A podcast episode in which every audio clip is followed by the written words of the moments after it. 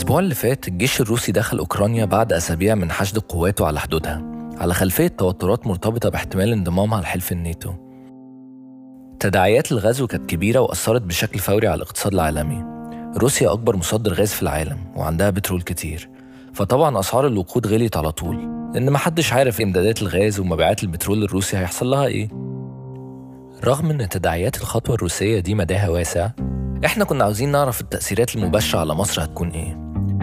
مصر أكبر مستورد للقمح في العالم وغالبية القمح ده بيجي من روسيا وأوكرانيا فطبعا ده بيثير أسئلة كتيرة متعلقة بمصير غذائنا هل الحرب هتوقف إمكانية شراء القمح من البلدين دول؟ هيحصل إيه في سعره؟ وهل في بدايل؟ وهتختلف إزاي عن اللي كنا بنعمله قبل الغزو؟ النهاردة هتكلمنا ندى عرفات عن الحكاية دي أنا عثمان الشرنوبي والبودكاست ده من إنتاج مدى مصر أنا ندى عرفات وبشتغل صحفية في موقع مدى مصر. صحفية زراعة وغذاء وبيئة. وشوية حاجات تانية صغيرة كده. ندى كتبت موضوعين عن الحبوب الروسية والأوكرانية الأسبوع ده. أهمهم القمح. سألتها إحنا بنستهلك قمح قد إيه؟ وبنستورد منه قد إيه ومنين؟ آه، إحنا بنستهلك 18 مليون طن قمح حوالي يعني وبنستورد منهم 13 مليون طن. الباقي إنتاج محلي. طبعا زي ما إحنا كلنا عارفين إن مصر أكبر مستورد القمح في العالم. السنة اللي فاتت مثلا إحنا استوردنا من الكمية دي حوالي 9 مليون طن من روسيا وحوالي 3 مليون طن من أوكرانيا. نسبة كبيرة جدا. ال- حوالي أكتر من 90% 90% من الاستيراد. ده بيمثل تقريبا 70% من استهلاكنا الكلي من البلدين دول بس اللي حاليا في حرب مع بعض.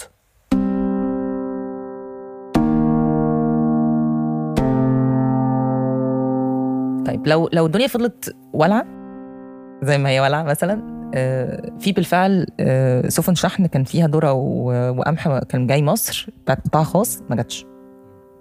بسبب إنه في مواني مش شغالة وفي ناس بتخاف تطلع السفن عشان الشحن والحاجات دي. فلو ده استمر آه، كل المنطقة بتاعت البحر الأسود أي حاجة تطلع منها هتبقى غالية جدا ومكلفة جدا عشان أسعار التأمين والشحن هتبقى أغلى بكتير جدا من الأول. غير إن كل الناس طبعا تستغل إن الدنيا آه، مش مستقرة وإن أكتر ناس منتجة للقمح في العالم عندهم حرب فكل حد يستغل عشان يعلي الأسعار أو ي- يكفي اللي عنده وما يطلعوش. سعر القمح في السوق العالمي غلي في الفترة الصغيرة اللي عدت من بداية الغزو يوم 24 فبراير اللي فات. مصر كانت بتحاول تدخل مناقصات عشان تشتري قمح الأسبوعين اللي فاتوا والأسعار اللي اتقدمت مهولة. يعني آخر حاجة اتقدمت امبارح كانت سعرها أعلى من آخر مرة اشترينا قبل الحرب بكام يوم؟ ب 80 دولار بس. كان كام وبقى كام؟ تقريبا كنا اشترينا ب 315 والع- والحاجة اللي معروضة 300 حاجة و90 طيب السعر ابتدى يغلى لكن في بلاد كتير بتزرع قمح. ليه ما نلجأ لهمش كبديل؟ اشمعنى بنستورد من البلدين دول بالذات؟ ميزة أوكرانيا وروسيا إن هم قريبين والشحن يعني مثلا اولا بيوصلوا في خلال خمس ست أيام قريبين جدا والشحن بتاعهم وبالتالي الشحن بتاعهم قليل والكواليتي بتاعتهم مقبولة نسبيا وبالتالي سعرهم كويس. هي التركيبة منطقية بالنسبة لمصر يعني محتاجه دلوقتي ما هنشتري من أماكن تانية بعيد نشتري من أمريكا نشتري من الأرجنتين من البرازيل. ده مشكلتها إن هي بعيدة فبتاخد شهر عن توصل وشحنها غالي وسعر أمريكي مثلا تقدم سعر مهول امبارح في المناقصة كان 400 حاجة و60 ده رقم كان غريب. حاجة يعني كان رقم كبير جدا. فالأسعار هناك بتاعت أمريكا غالية جدا جدا جدا. بالشكل ده مفيش هروب من غلاء القمح لو الحرب استمرت بس ندى لفتت انتباهي إن في سؤال ناس كتير بيسألوه بما إننا بلد زراعية ليه ما بنزرعش القمح بتاعنا عشان نواجه الأزمة؟ مش ده ممكن يبقى حل؟ إحنا بنزرع قمح كتير جدا إحنا بنزرع قمح على طيب إحنا وفقا لإحصائيات وزارة الزراعة فإحنا عندنا تسعة ونص مليون فدان بشكل عام. فدادين صالحة للزراعه وشغالة. منهم تلاتة ونص مليون فدان للقمح فاحنا بنزرع كتير جدا جدا جدا. لكن إحنا استهلاكنا للقمح ضخم. إحنا بنزرع كتير لكن استهلاكنا فعلا ضخم. يعني و... لأنه كمان في قطاع خاص وفي مصانع مكرونة بدأت تتوسع كتير جدا جدا مؤخرا. آه، قطاع خاص وحتى الحكومة. ف. فاحنا استهلاكنا كبير لل... وطبعا ال- الدعم بتاع العيش بياخد آه، كمية ضخمة.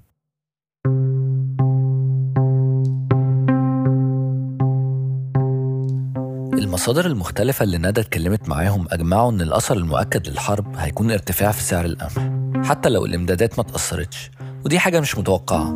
إحنا عندنا مخزون استراتيجي ومتعاقدين على كذا شحنة وزي ما قلنا قبل كده هيكون في بدايل لو حصل نقص في القمح اللي بيجي من روسيا وأوكرانيا.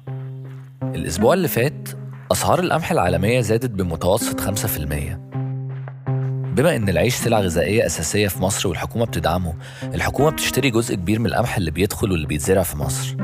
في موازنة السنة دي الدولة توقعت إنها تشتري 5 مليون طن قمح من بره بسعر 255 دولار للطن. السعر ده زاد 100 دولار كاملة في الشهور اللي فاتت. وده معناه إن الموازنة العامة هتتكلف تقريبا مليار ونص زيادة بس عشان القمح طبقا لحسبة عملتها مجلة ذا ايكونومست وده طبعا قابل للزيادة المشكلة إن الأزمة مش هتقف عند القمح. في سلع تانية مهمة جدا هتأثر الحرب على سعرها والسلعة دي إحنا بنزرع منها قليل جدا. السلعة دي هي الذرة الصفراء. إحنا عندنا كارثة في ده إنه قطاع الأعلاف ده قطاع يعني هو حاجة أمن غذائي الحقيقة بس مصر بتستورد 70% من احتياجاتها من الذرة الصفراء اللي هي مكون أساسي في العلف من بره. وكمان يعني الفول الصويا ده كمان جزء من الحاجات اللي بنستوردها من بره وهي جزء من مكونات الأعلاف. وإحنا بنستورد كل ده من بره يعني جزء كبير جدا جدا جدا بيجي من بره. آه، إحنا بنستورد منين؟ بنستورد إحنا ما بناخدش من روسيا الحقيقة روسيا عندها مشكلة في الإنتاج بتاعها يعني عندها حاجة يعني ممنوع دخولها في الحجر الزراعي المصري. زي حاجة اسمها آفات حجرية معينة ممنوع دخولها مصر. إحنا عندنا أوكرانيا بناخد منها وعندنا بناخد من الأرجنتين والبرازيل. أوكرانيا المفروض برضو منطقية جدا لأن هي برضو التوليفة كده المظبوطة كواليتي نص نص سعر كويس مقارنة بالحاجات اللي عندها في نفس المنطقة. يعني بلغاريا مثلا بتطلع ذره وحش جدا آه، رومانيا سعره غالي. فهي كانت أوكرانيا مكان مثالي يعني. وبرضه بيوصل بسرعة جدا. الأزمة مش هتبقى شوية في في الكمية اللي موجودة على قد ما هتبقى إنه وفقا للناس اللي اتكلمت معاهم أو المصادر مستوردين ناس في القطاع الحكومي يعني آم، هم شايفين إن الأزمة كلها تتمثل في إنه المستوردين اللي عندهم آه، ذره دلوقتي هيحتفظوا بيها ومش هيطلعوها للسوق وبالتالي السوق هيعطش وبالتالي الأسعار هتغلى. بعد يوم من كلامي مع ندى انتشر خبر في الصحف الاقتصادية إن أسعار الذرة والصويا نطت نطة جامدة. سعر الذرة زاد من 5800 جنيه للطن ل 7000 جنيه للطن يعني 20% الصويا نط سعر الطن بتاعها من 9000 جنيه ل 13000 جنيه. 44% نرجع لما ندى كانت بتقول لي إن ده هيحصل. ده هيحصل ليه؟ جزء كبير من الازمه ده إنه الحكومة ملهاش أي علاقة باستيراد الذرة خالص. كل ده 100% من الذرة الصفراء اللي بتيجي لمصر بتيجي من القطاع الخاص وبتتخزن عند القطاع الخاص. فالحكومة ملهاش أي سلطة عليها نهائي. فبالتالي آه، هيئة السلع التموينيه مثلا في القمح مجبرة تشتري قمح لكن ما تقدرش تجبر القطاع الخاص يستورد ذرة. خصوصا إن الأسعار دلوقتي بالفعل أصلا غالية. يعني الذرة أصلا من السنة اللي فاتت سعره أعلى من السنة اللي قبلها بشوية حلوين. ك- كان في حاجات ليها علاقة بتغيرات المناخ والأمطار والجفاف وكذا دولة كده كانت كل حاجة ليها وضع مختلف. حتى كمان السنة دي أصلا الإنتاج بتاع البرازيل والأرجنتين مهدد عشان الجفاف برضو. آه مهدد بإن هو يبقى قليل. ندى قالت لي على سببين لغلو أسعار الذرة. الأول إن أوكرانيا تالت أكبر مصدر ذرة صفراء لمصر فالحرب هتعمل نقص على المدى القصير. السبب التاني وهو مرتبط بالأولاني إن مخزوننا من الذرة قليل ومع عدم وضوح الشحنات التانية جاية إمتى ده هيعمل ضغط على السوق لغاية ما يبان البدايل هتكون إيه.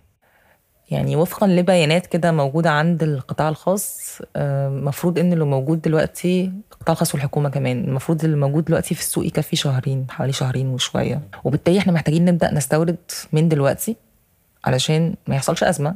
بس هنا بقى الناس بتتوقع إن تحصل الأزمة إنه آه، الناس بتقول طيب أنا ليه ممكن أروح أشتري بأسعار غالية جدا دلوقتي ومش مضمونة وممكن الأسعار تنزل بعد شوية لما أنا ممكن أخلي اللي عندي يفضل عندي واطلعوش للسوق؟ وبعدين أطلعه بسعر كويس وأكسب فيه في كل الحالات. أهمية الذرة الصفراء إنها زي ما ندى قالت واحدة من المكونات الأساسية للأعلاف وده معناه إن غلوها هيأثر على سلع غذائية تانية كتير. ده هيؤدي إنه الذره تنقص في السوق فتحصل أزمة فالأعلاف تقل فكل حاجة تغلى. كل حاجة أي حاجة من آه، بروتين حيواني يعني البيض اللبن اللحوم الحمراء والبيضاء كل ده هيغلى حتى الأسماك كل ده هيغلى.